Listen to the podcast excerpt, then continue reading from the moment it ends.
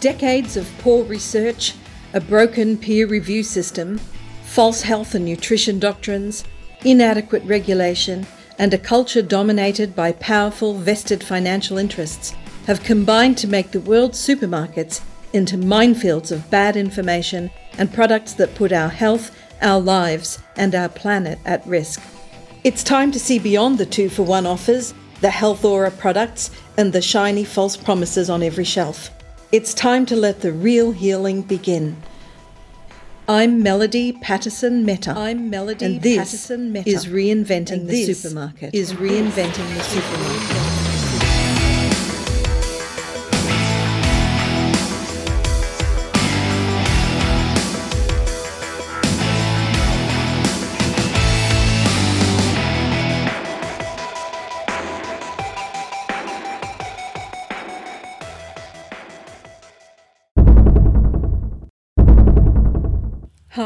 Today I'm very pleased to welcome Tom Szaky, founder and CEO of TerraCycle.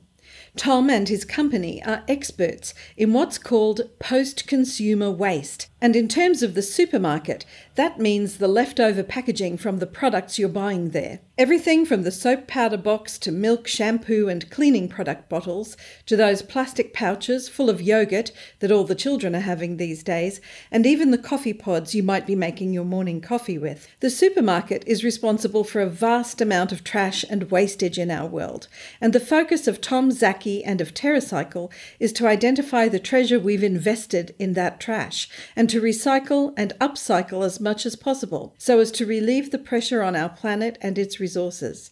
It's a vast task, so where do we even start? Well, Tom Szaky should be able to help us there. He's written some amazing books such as Outsmart Waste and Make Garbage Great, and he and his company have received numerous awards, including from esteemed bodies such as the United Nations and the US Environmental Protection Agency. Importantly, TerraCycle already works with every Fortune 500 packaged consumer goods company. We're going to be discussing some of the fundamental issues around the packaging of supermarket goods and what steps we can take, whether as a shopper or as a brand, to minimize both the short and longer term environmental impact of our personal choices. Very importantly, we're going to talk about how we all need to start thinking a little differently about the packaging we're about to throw away, because in fact, that's only the start of its very long life cycle. We're going to talk about what is recyclable and what isn't, the issues around some different kinds of packaging, and also the opportunities that packaged goods brands and retailers have to actually grow their business by understanding the value of recycling.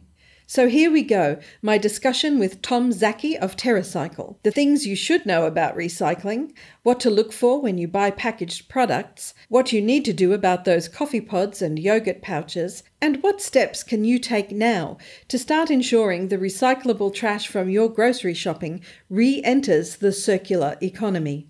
In this episode called The Treasure in Our Trash.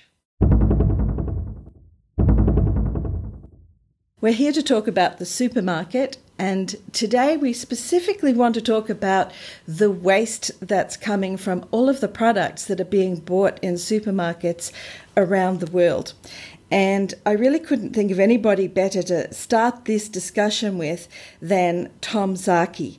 Tom Szaky, maybe it's pronounced Zaki, is the founder and CEO of TerraCycle, which is an international leader in the collection and repurposing of difficult to recycle post consumer and post industrial waste.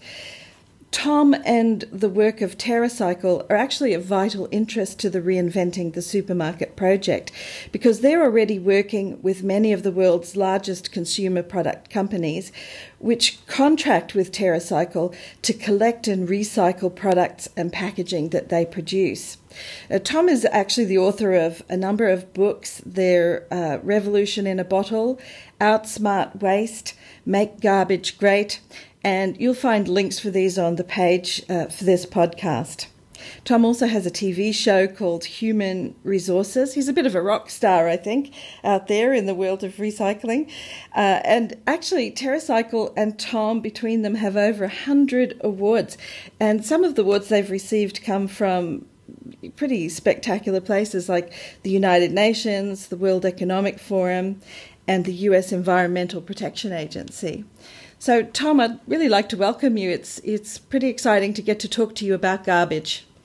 No, uh, thanks for having me. I really look forward to the conversation.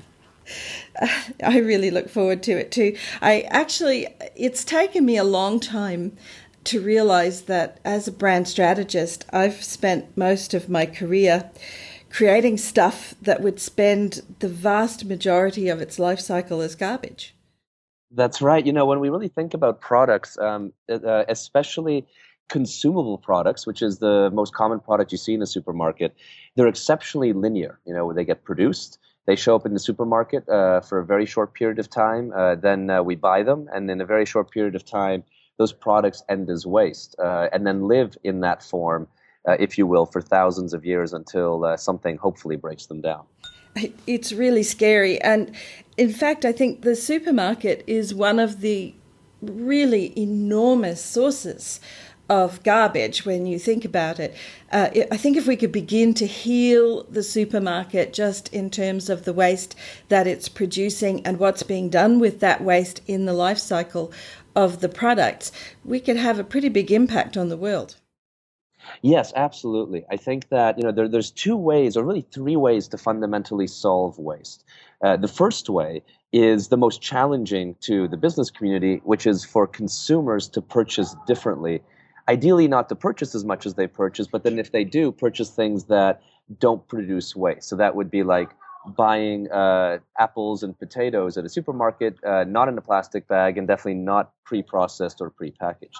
I, I, actually just have to jump in and say that a lot of what I'm doing in this project is actually about healthy nutrition. So that fits exactly perfectly with the whole notion of shopping for things that tend not to have barcodes on them in the first place.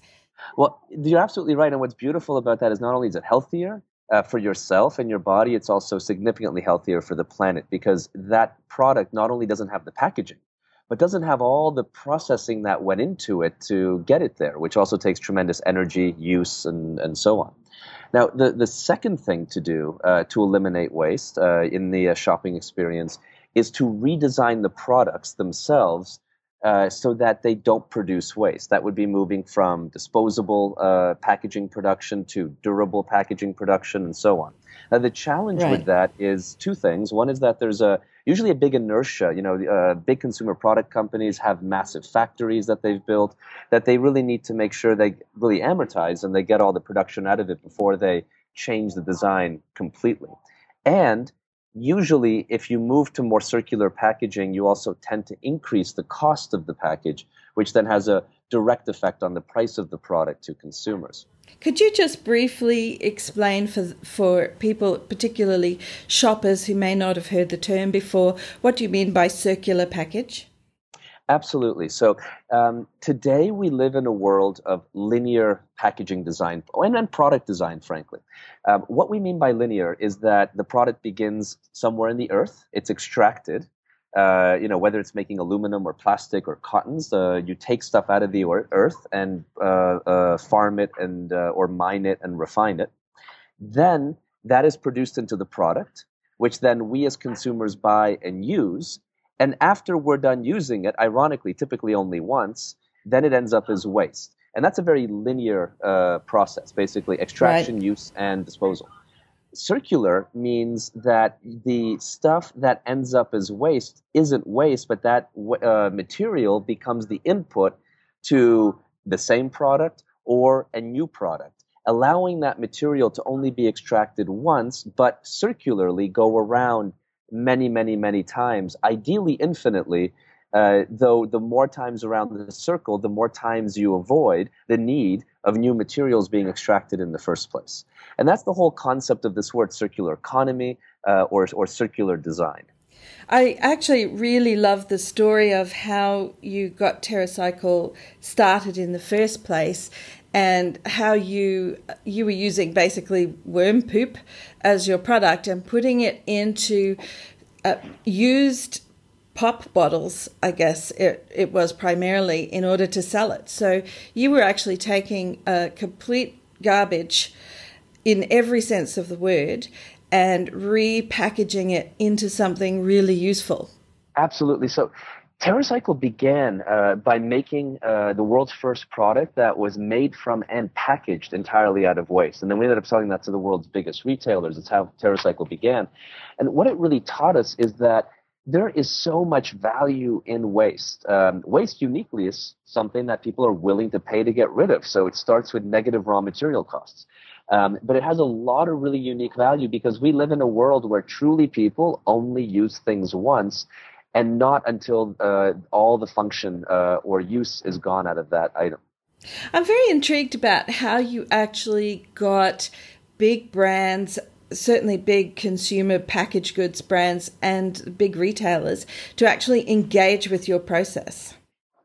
Well, so one of the things we find in the world of sustainability now, TerraCycle, of course, focuses aggressively on waste uh, as our sort of key vertical in sustainability that we focus on. But sustainability is obviously a much bigger topic than just garbage.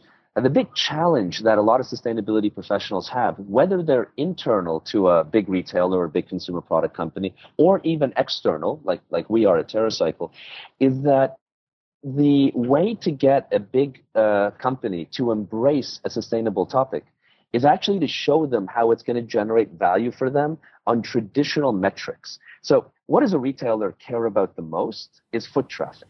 Right. So if you can show a retailer that by doing a sustainable exercise, or in TerraCycle's case, say um, collecting and recycling waste that they would otherwise not collect and recycle, whether that's a uh, Kiehl's boutique collecting cosmetics or a or a uh, pharmacy collecting aerosol containers or a grocery store uh, collecting toothbrushes the way to get them really excited about that is not to focus on the sustainability aspect. That's really good that it's there, but to focus on how that's going to drive foot traffic, how that's going to drive consumer loyalty, and how that's going to grow their business better than if they invested those dollars, because it does cost money, into something more traditional like radio advertising.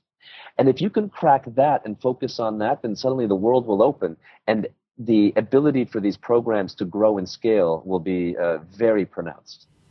Right. Uh, absolutely. Supermarkets, as well as brand owners, are extremely focused on the bottom line. They're extremely focused on their revenue. So, really, it is about packaging up this entire story of the certainly circular usage of the waste that's out there to try and excite them about how that's going to improve their business. Yes, exactly right. And you know, it's it's sort of an ironic dance because you have to, even though that may not be your purpose of existence. You know, TerraCycle's purpose of existence is to uh, collect and recycle non-recyclable packaging, but we have to get very good explaining to brands why this is going to create value for them in a traditional way. And it has to be in a traditional way because the people who fund your project then have to go to someone uh, senior to them to get approval for the budget, and they're going to be asking for it in the context of what the what the company usually looks for. If it's a brand, they're looking for market share increase. They're looking for sell through. They're looking for incremental programs being sold into retailers. If it's a retailer, they're, they're looking for differentiation, equity gains, and foot traffic. So you have to frame it in that way because if you don't, then you'll be lucky if you get the program approved. If it is even approved, which would be, again, lucky, it's going to be approved in a modest way and most likely won't be renewed the following year because you'll the only way then to make it work is having a champion inside that really believes in your program and fundamentally goes to bat for you uh, beyond uh, the norm. Right, I, I totally agree with that. I think that uh, what I find very interesting, and I'm someone who's spent a lot of years sitting at the table with very big brands who actually can afford to to have uh, designated departments and designated people to focus on this kind of an area. Once I uh, realigned my own career to sort of bring my big brand experience down to smaller, more medium sized, more local and national level brands to try and help them in the supermarket environment and to help them clean up their act. I find that, of course, people in in at those level of companies don't have the finances to bring in a lot of expertise. So you're seeing a lot of small and middle-sized companies who uh, and brand owners who really don't have the knowledge at the table and really when if you're sitting talking brand strategy getting recyclability or renewability or uh, any of the sustainability uh, aspects into the agenda in any meaningful way it becomes really, really difficult. Do you have any thoughts on that? Yes, it's it's a massive challenge, and in fact, I think transpires not even just to the small companies or the medium sized, but even to the very large size companies. You know, at TerraCycle, we work with all the Fortune 100 consumer product companies in the world and many of the Fortune 100 retailers. And if you look at these companies, they have tens of thousands of employees, mm. but they have typically one or two people globally dedicated to the concept of sustainability. And in many cases, these people may not even be full time. They may be, you know, the head of operations who has taken on uh, right. voluntarily to also oversee sustainability. And uh, so sustainability is chronically underfunded, under resourced, and, and doesn't have the talent behind it to really make for meaningful uh, uh, uh, outcomes.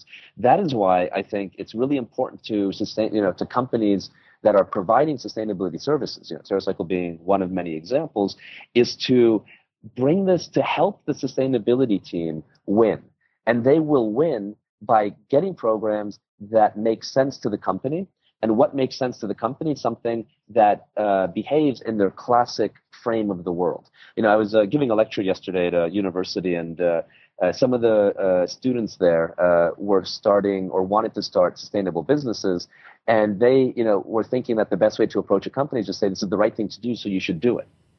And the right. challenge with that approach is that it won't go too far because that is not the lens that the organizations look on. Now, one approach to that is you could just get depressed and cynical, but the other is to say, accept the world for the way it is, and then work within it, because that's how change gets created. Uh, the one last thing I want to say on this point is that there is an, a deep area of optimism uh, because the world uh, is, it's much easier to start new companies now and especially disruptive companies significantly more than it ever has been in the past.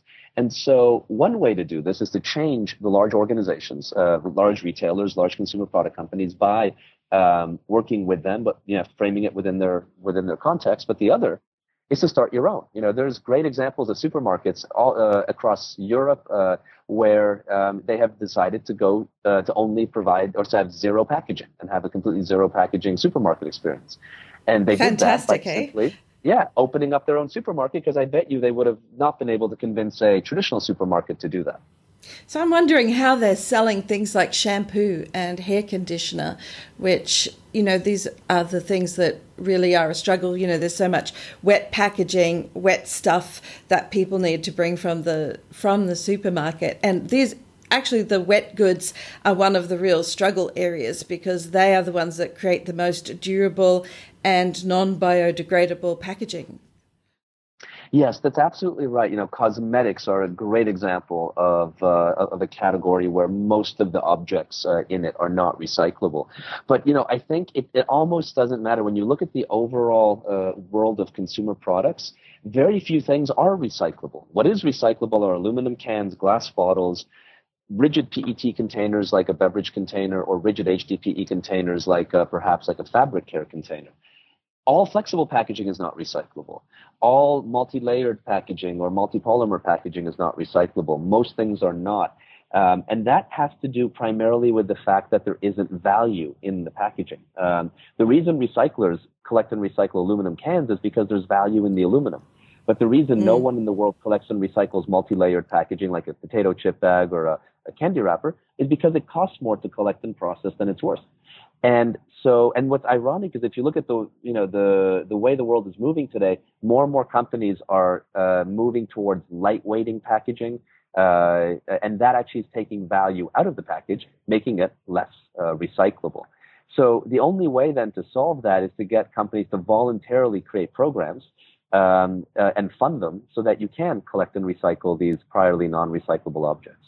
Right. I think I, if I step out to that mind space where you've got brands who are looking at the packaging that they're creating, they are very much driven, of course, by the demand that's coming by people in the supermarkets in the first place.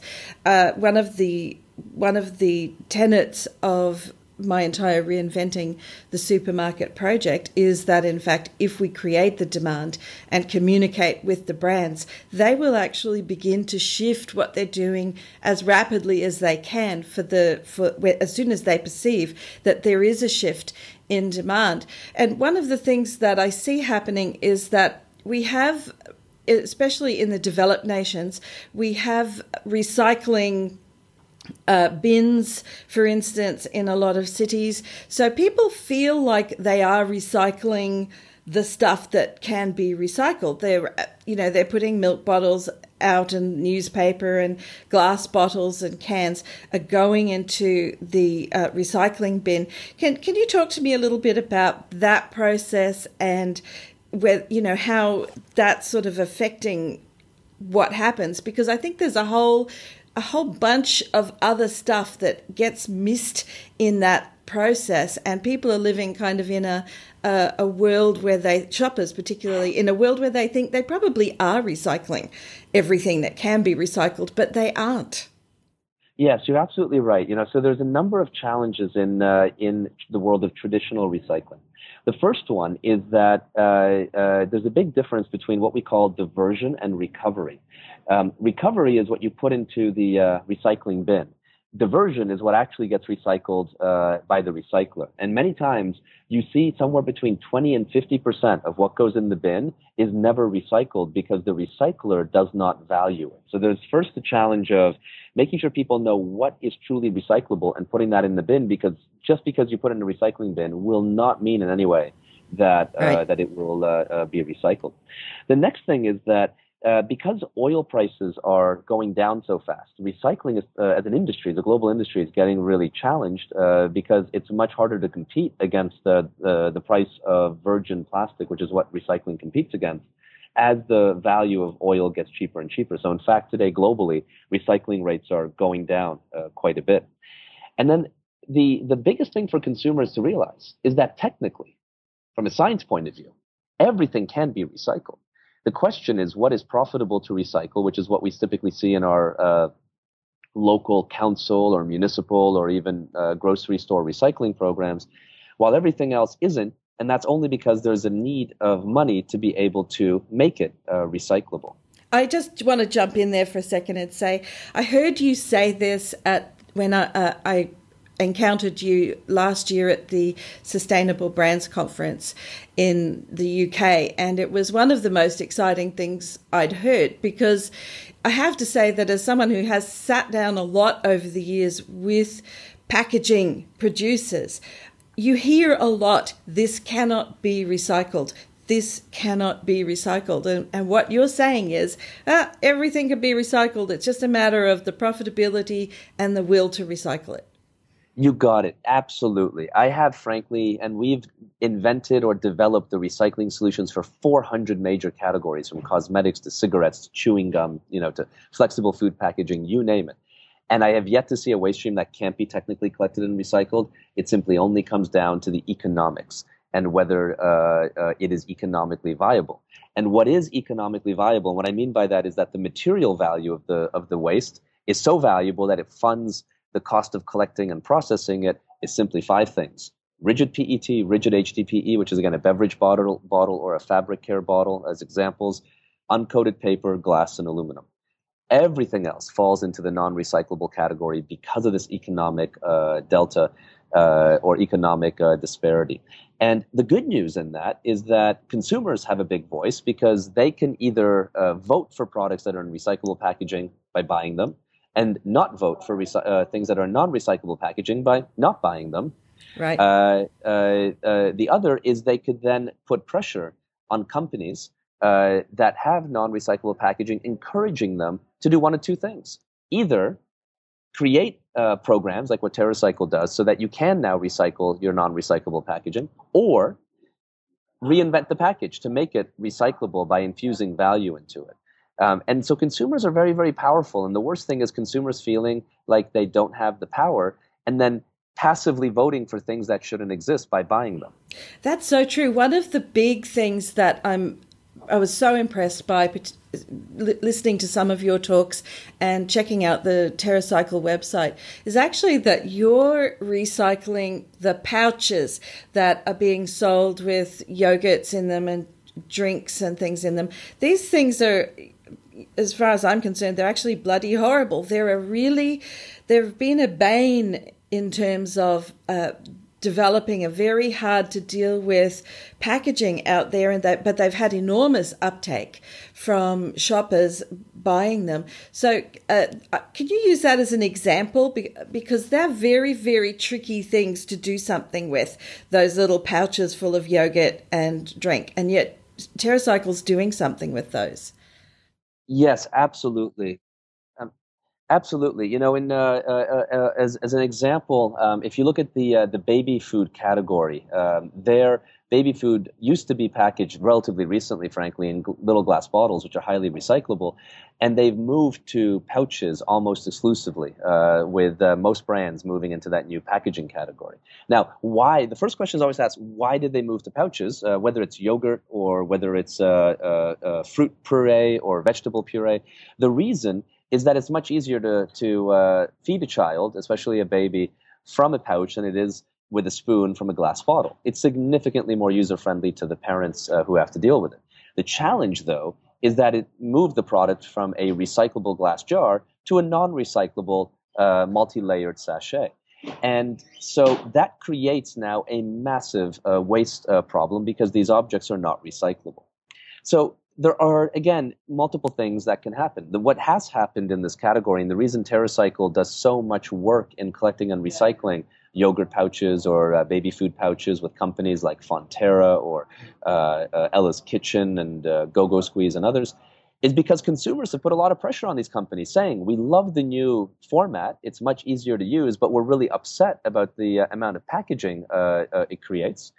And so uh, we'd like to see an answer. And these companies have reacted by keeping the pouch, but then forming partnerships with uh, with TerraCycle to be able to collect and recycle them.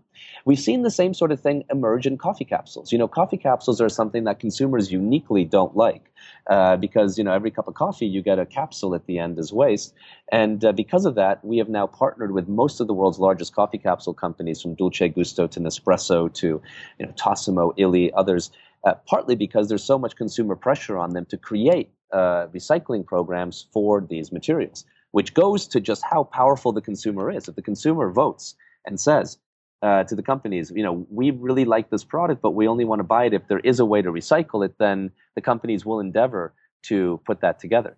Yes, Vice people, versa. Sorry. Sorry, go ahead. Yeah. People who are buying products in supermarkets have have really got very little idea of the enormous power that they have, and that every single purchase that they make, every single solitary item, is actually helping to shape the environment around them and it's helping to shape all of the complex systems that sit behind delivering that product. So, uh, really, one of the messages that I'm trying to get across very powerfully is you have the power every time you shop.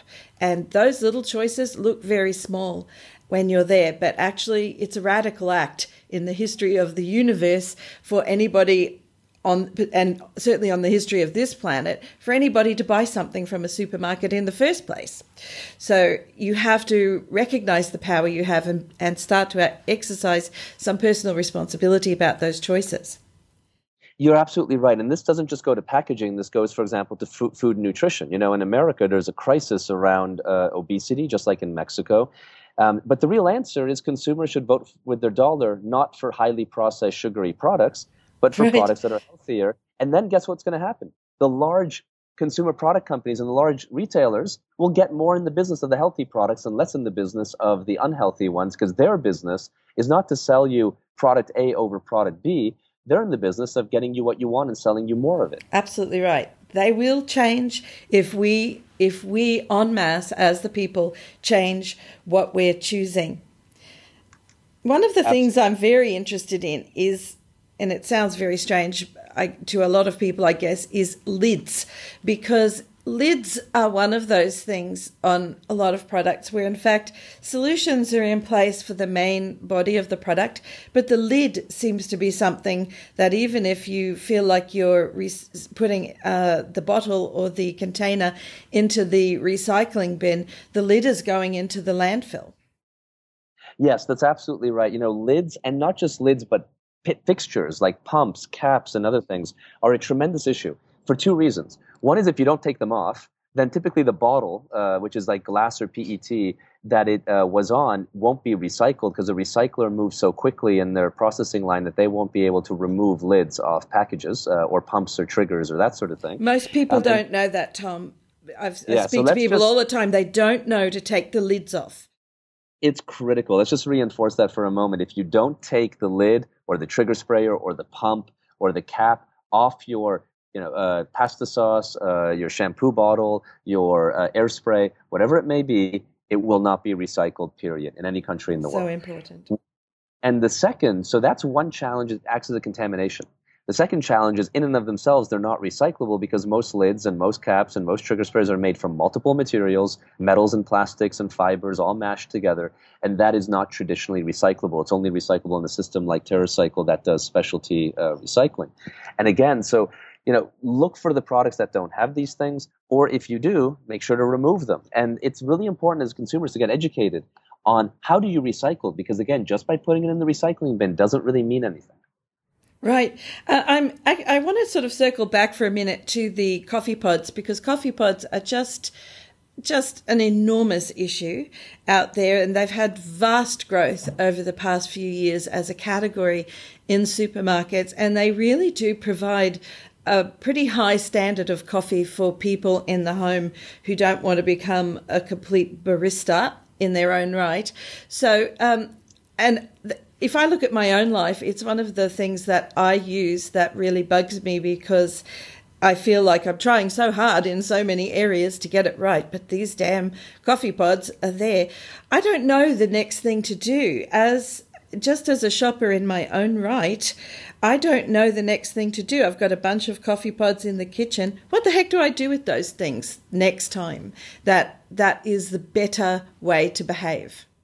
Yes, absolutely. So, look, first in the coffee uh, capsule or coffee pod category, um, at TerraCycle, we run free recycling programs for coffee pods in I think now 12 countries. So there, it, it, may be that you're in a country where we operate a free program. You should definitely go to our website at terracycle.com and see if there is one and use it, and then you can get all those coffee pods recycled at no cost. Alternatively, um, in some cases, the coffee companies will try to run these programs themselves. Uh, Nespresso does that themselves in uh, Europe. We manage their program for them in Australia, New Zealand, Canada, and the US. But in Europe, they run it themselves. So th- that's another option if you're in the European marketplace to check their program.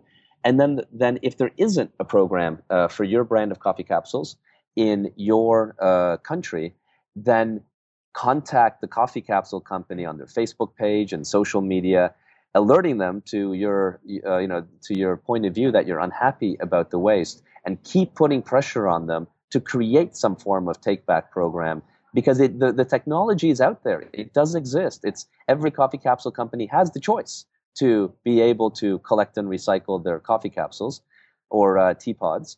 It's just whether they want to pay the bill. What's, and they will pay the bill if you decide as a consumer to put pressure on them. What's being done with them? What are they used for so the way those get recycled is we shred them. We separate the uh, uh, metal, uh, which is typically aluminum, uh, uh, from the glass. Sorry, from the plastic and the paper and the organics. Those are the four potential uh, pieces that come out. The aluminums are melted into new aluminum.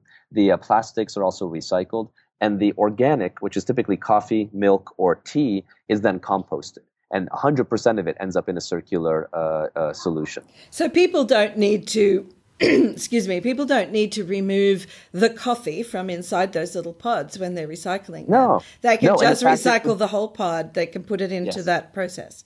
Absolutely, and it has to be like that because it would be um, really, uh, you know, like a coffee capsule or a coffee pod is a convenience product. You buy it because you don't want to grind your coffee and do the whole barista thing, as you mentioned, um, which is quite complicated. So you can't expect a convenience consumer to then spend ten times more time taking these suckers apart. They won't do it. They not, won't do it. they won't. Absolutely won't. And B, it's not even easy to do so. Uh, and if it's an aluminum one, it may not even be safe. So the recycling programs have to be able to handle them the way they are. So there's definitely a communications gap going on here, Tom, because it just looking at that single ca- important category, there's not a lot of communications out there that for people in terms of what to do with all these coffee pods. Yet the coffee pods are selling like hotcakes. So uh, really, the uh, it would seem to me that the coffee pod companies and even Nespresso are not really adequately communicating to people that there are options at the moment. Well, they're they're not because you know companies want to stay away from the waste issue consciously. What they would like to do uh, uh, is they would hope that you don't have a concern, and then you don't have to deal with it, and they can just keep doing business as normal or as usual. The when consumers put pressure on uh, the companies is when the companies start changing uh, and start uh, bringing out uh, programs or partnering with companies like TerraCycle to create solutions and they do that only when there's consumer pressure because it costs money to do so. Uh, and so uh, that's why it's very important for the consumer to understand just how powerful they are, either by applying pressure through social media like Facebook and Twitter and, and other mediums, or just their customer service line, or the most aggressive form of pressure, which is don't buy the product until it's recyclable. I just want to say there that uh, I'm on a bit of a mission lately about the the home brands that are owned by supermarkets, which often don't have any point of contact. They're kind of cardboard cutout brands, don't have a system of people managing the brand behind them. And so when people buy a brand that is just a home brand that doesn't have a Facebook page or any social media presence, and often doesn't even have a phone number or an email address that you can reach, that now you're dealing with an entity that is not giving you the opportunity to influence what they're doing. And so I encourage people to stay away from brands that they can't influence and to, uh, it, as a very first step, shift whatever you're purchasing to a brand you can influence. Nespresso would be a great uh, example there. I can definitely influence Nespresso. It's a bit harder to influence a brand, say from Aldi, because Aldi tend not to give you brand specific contact points. And so that's one of the reasons why you're paying cheaper prices at Aldi than you are in some of the mainstream supermarkets. But I really want to make sure that we could create this connection point because it's all the disconnects in the system that are allowing these problems to uh, become pervasive. That's exactly right, you know, and it boils down to what you just said, which is consumers voting for the things that do give transparency, that do allow you to know where it's made from, and allow you to communicate with the company. And shame on the consumer if the consumer is voting ignorantly. That would be equivalent to going in and actually voting in an election blindly. Because when you vote, when you spend money, you are voting with not just a pen and a piece of paper, but hard earned money. And you're voting it in a very specific direction. So you can't not engage. The only way to not engage is to not shop which is actually a wonderful idea. Yes, it is a wonderful idea. I'm w- still thinking, and I'm st- going to stay with the coffee pods because it's an example. So I'm still thinking now. I'm a, a, a home keeper. I've got my own home here, and I've uh, got coffee pods. Actually, I've got coffee pods that went into my uh, garbage in the last hour that will end up in landfill because I don't know the next step for dealing with those coffee pods. So, if depending on where I am, uh, what's my next my next step in finding out what to deal with it? Do I just contact the the company, or uh, can I actually go to the TerraCycle website and look to see if there is a program in place? Absolutely. Um, TerraCycle runs coffee capsule recycling programs in Canada, the US. Uh, we'll be launching some soon in Latin America, in Australia, New Zealand, in most of Europe, uh, and soon in Japan. So if you're in any of those countries, you just go to the TerraCycle website. You can go to, to TerraCycle.com and then from there choose your country. And uh, absolutely, you can use one of our free or paid programs to recycle your coffee capsules in that way. Alternatively, go to the company who made your coffee capsule, go to their website and see if they have some section, they usually do, on their website explaining if the product is recyclable or not. And usually, if it is recyclable, then it's through a system like TerraCycle or something else. We we don't know. The only two that I'm aware of is the uh, Nespresso running their own uh, coffee system or coffee capsule recycling system in Europe, which is a wonderful uh, example, and then the ones TerraCycle run. I'm personally not aware of any others, uh, but that doesn't mean that there aren't and a good way to do it is check the uh, website of the brand. Now, the packaging that's really a problem, and, and coffee pods is an example. The pouches, uh, the the yogurt pouches, baby food, and juice pouches. This is another example. It's these very complex, complicated, and complex forms of packaging that really need to be specifically separated out from all of the rest of the garbage that that we have so as that they don't go in the landfill and that they're not actually going into your regular uh, recycling bin. So they need a special process. What does that process look like for the homeowner? Are they going to have to take that to a, a depot somewhere? I know in Canada, for instance, the uh, you know a lot of Canadian homes make a, a monthly trip or a, a, you know a fortnightly trip to the bottle depot to drop off all their bottles. Is there some kind of a process that takes place like that, where in fact you start collecting, uh, identifying the specialty packaging that is coming into your ha- household, separating it out, and going to some kind of a centralized depot to drop it off? Well, so with TerraCycle, at least, it all depends on the program. We have certain programs around the world where we simply give you a shipping label and you send in your waste directly from home or uh, your place of work. That's one option. Uh, we call those programs our brigade programs or our national recycling programs. We also have ones where you take it to a retailer. Today, 70,000 retailers around the world have TerraCycle collection points uh, for various things from three ring binders to those coffee capsules. And uh, you could go to our website, find those, and take it there. Um, we also have programs where uh, you take the waste to a council uh, or municipal recycling point, and you may see a large massive TerraCycle bin there for various waste streams. So, you know, and we even have programs that are on the city, uh, more, more for cigarette recycling, where, um, you know, on every light pole in many cities, I think now about 36 to 40 cities around the, uh, around the world, like New Orleans or uh, uh, uh, Los Angeles, Vancouver, you can see on their light poles every 10 meters a cigarette recycling point and you just put your cigarettes in there uh, and so on. So it Fantastic. all depends, um, but you just go to our website and you pick the waste stream, and then it'll tell you all the different options you have on that waste stream. Excuse me. Uh, yeah, that's absolutely fantastic. I love, love, love, love the idea of supermarkets becoming a collection point specifically for some of these really difficult products uh, that uh, need specialty recycling processes. I think that the supermarkets themselves, the large brands, have built uh, very cleverly designed uh, networks in terms of uh, convenient locations for shoppers to be able to.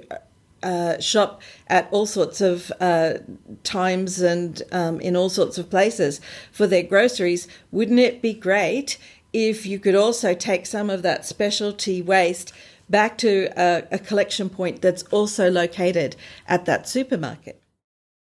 Absolutely. And, you know, we do this with many different supermarkets already for various waste streams because what they like about it is that it drives consumer loyalty. People come back to the supermarket to return that waste. And once they're there, they'll, of course, do their shopping there versus uh, a different supermarket. The feel good factor's got to be huge, huge, because so many of us have a growing sense of guilt. Every time we take the garbage out and drop it in the bin, we think, oh my God, look at all the garbage we're producing. Of course, a lot of uh, goods that we buy are terribly overpackaged in the first place. But in fact, if we could take some of those things back to a centralized recycling point, I think we'd have a, a massive feel good effect. I also want to just say that um, uh, I want to just come back and, and hone in a little bit on this other program that TerraCycle has because I think it's brilliant, which is where you can actually send your garbage into TerraCycle. Can you just unpack a little bit about what goes on there? Yeah, what happens is uh, these are more our brand funded programs where we have these free programs uh, where you can go to our websites around the world, join them. Uh, each program is for a different type of waste stream, funded by typically a major consumer product company uh, that makes that type of product, whether it's a Bic for pens or uh, Colgate for uh, toothbrushes and toothpaste tubes or L'Oreal for cosmetics. Um, you simply take a box, you fill it up typically with any brand of that category, and then once the box is full, you download a free shipping label from our website and send in the box. Um, that goes to a local warehouse uh, in that country. Uh, in some cases, we have uh, one warehouse per country, or in some cases, more. And then uh, we check it in, open up the box, typically give you actually a small donation for every piece of waste you uh, collected uh, to a school or charity of your choice.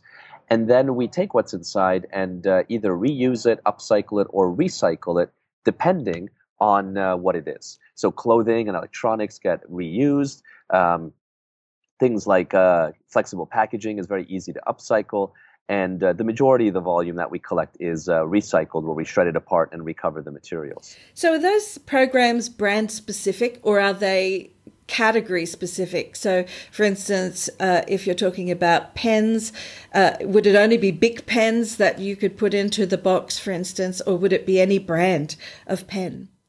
So, it depends on the program. Uh, usually, small brands with smaller budgets uh, uh, uh, only will collect their brand because they, they just don't have as much capital uh, to deploy.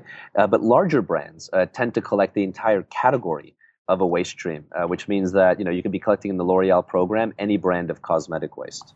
That's a good bit of marketing spend for them. I think there's a lot of brand equity to be built. There's a lot of loyalty to be built if the brand can be seen to be collecting everybody's garbage in that category and helping to do something positive with it. Yeah, absolutely right. And uh, you know, they even get a lot of credit from consumers when they show that they collect any brand because it makes it seem, you know, that they really are caring about the environment, not just from a marketing point of view. And that's actually the case. So, you know, there's a lot of value in unlocking uh, that uh, uh, the ability to go beyond just a marketing program and make it a fundamental recycling uh, platform. Now, I work with a variety of brands, uh, some of which certainly make the renewable claim, and there's a lot of a lot of people uh, get very confused about what the various claims are that appear on products because you have renewable, you have sustainable, you have biodegradable.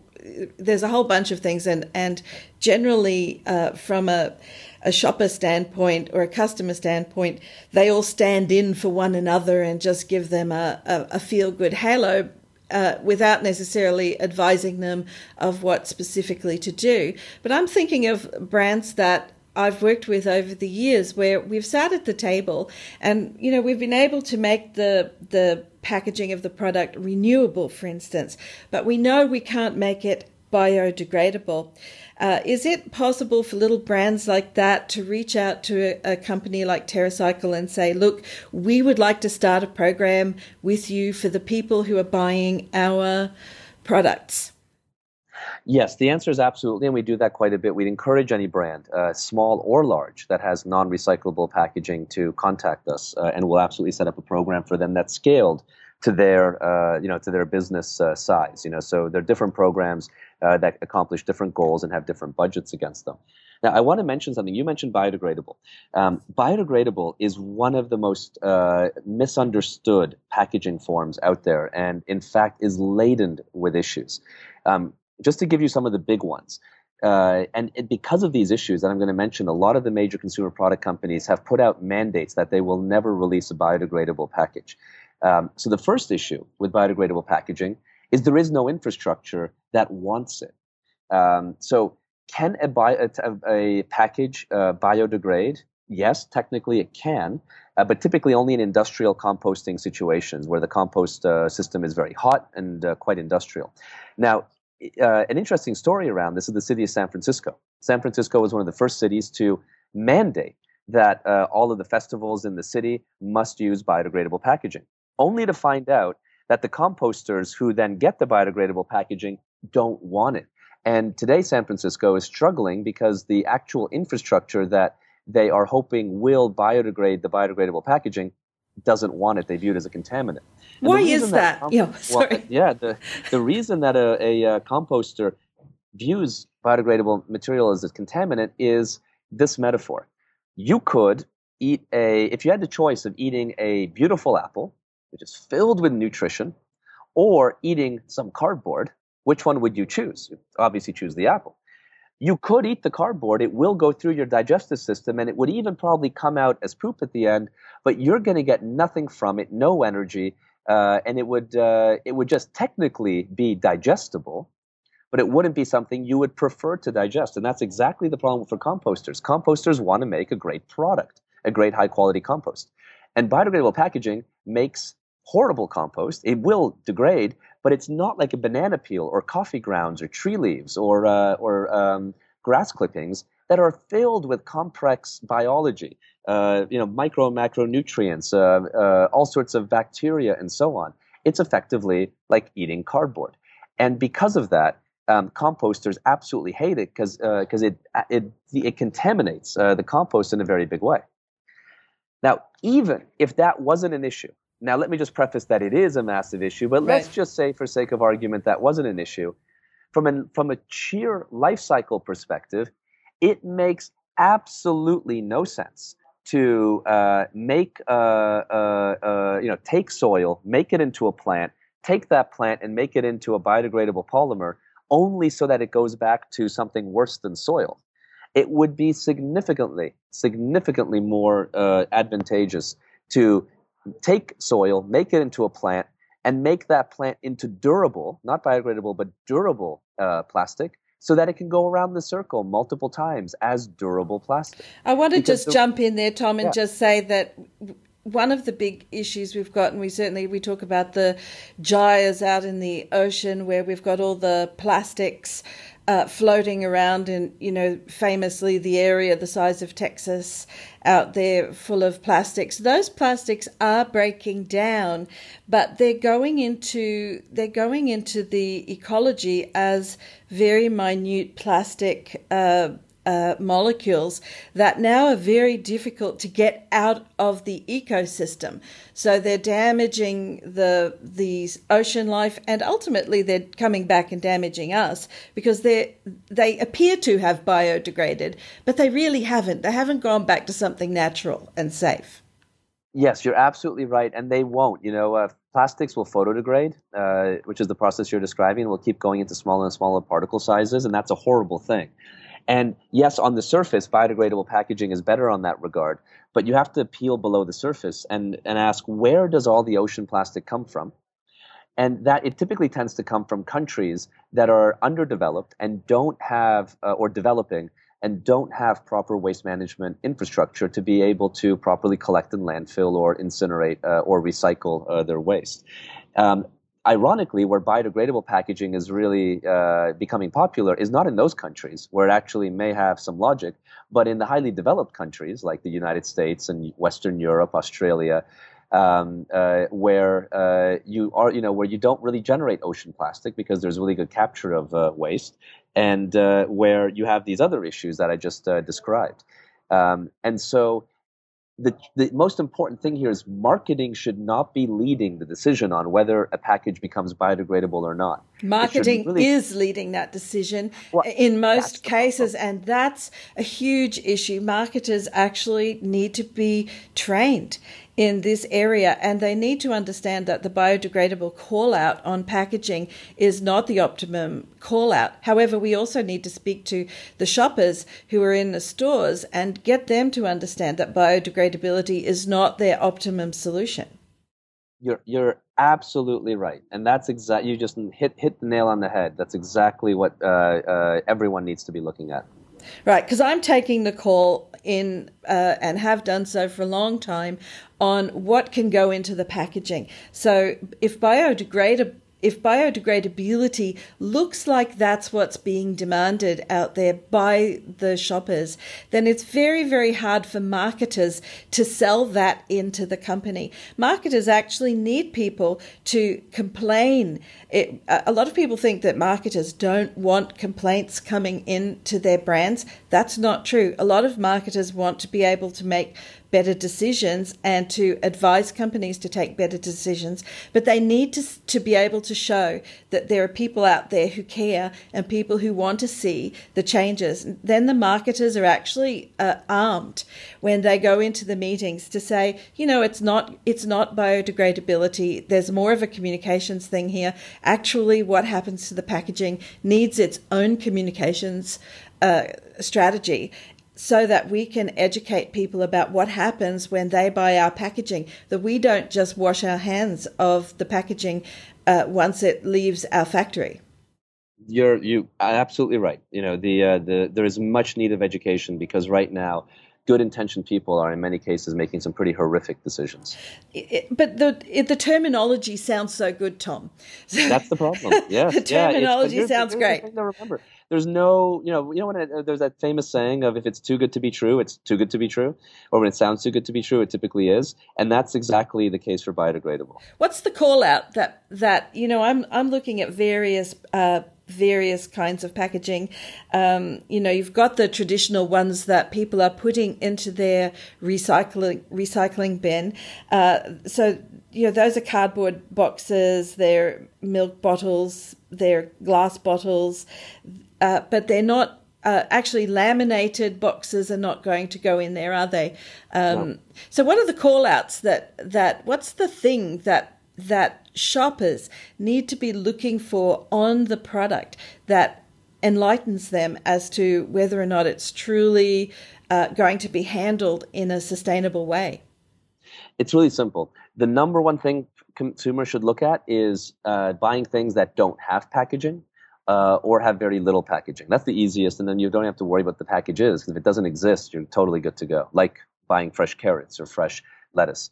Um, the next thing is if you do buy packaged goods, buy those that are easily recyclable. Many goods will have a statement on it that says nationally recyclable.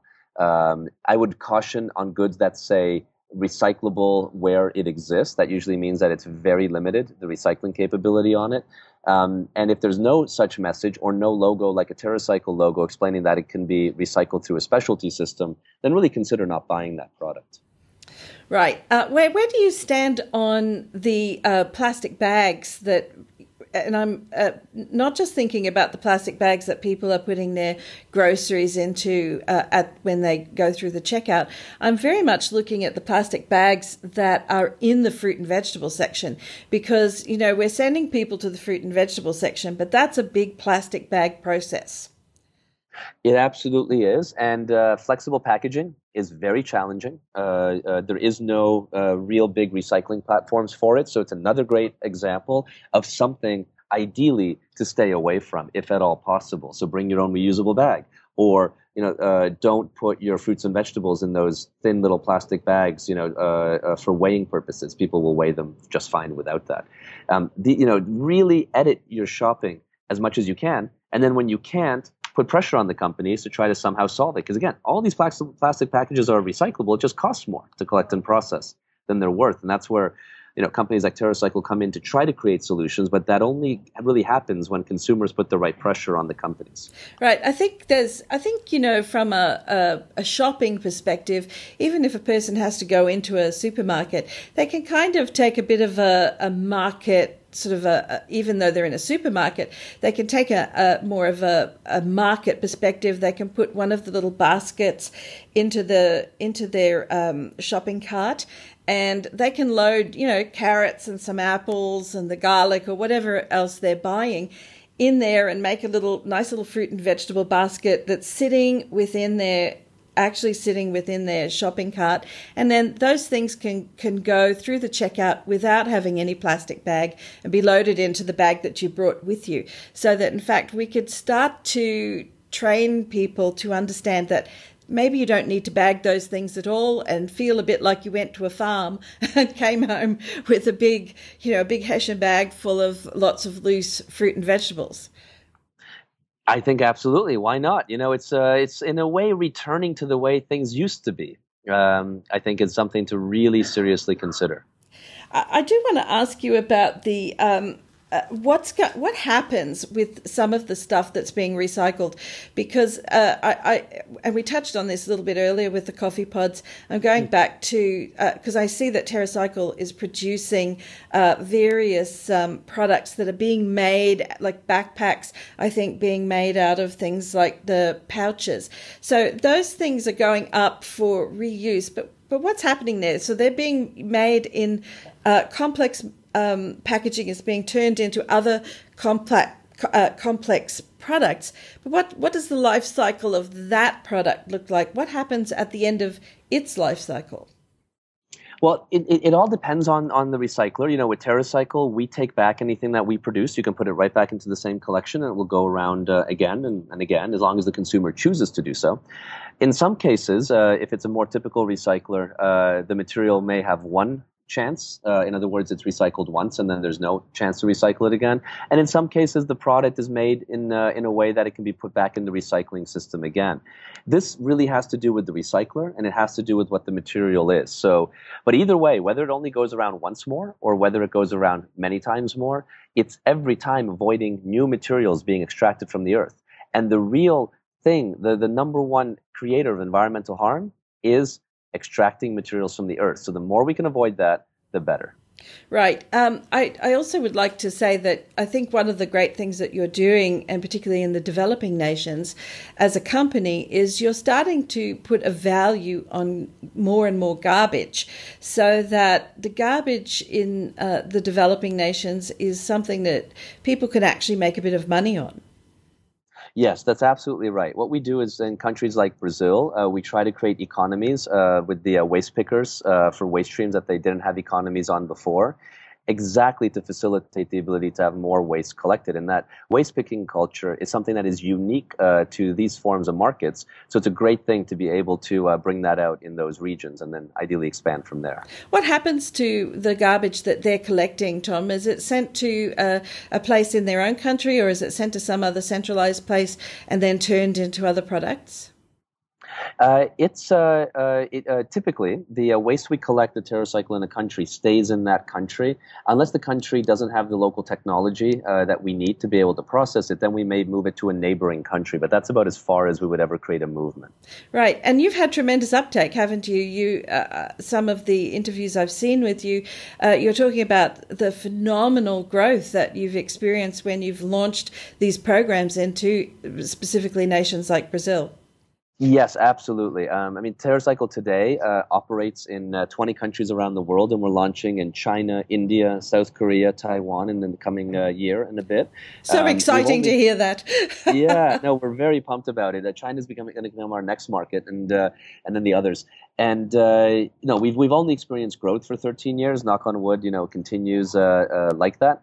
Um, but so far, you know, there's a lot of interest from consumers and corporations, big grocery stores or big retailers, as well as big uh, consumer product companies and small ones too, to be able to create a solution to these uh, waste streams. Actually, it, it's one of the reasons I really want people to support companies like TerraCycle is this kind of activity because it's not just focused in the developed nations, it's not just focused on the first world problems, it's focused on all of those issues right through nations where there really aren't recycling programs that have been instituted by by governments. And unless the private sector comes in and does that in a way where you do, where you create a market for garbage, it, the garbage will just build up until, uh, I guess, the system collapses.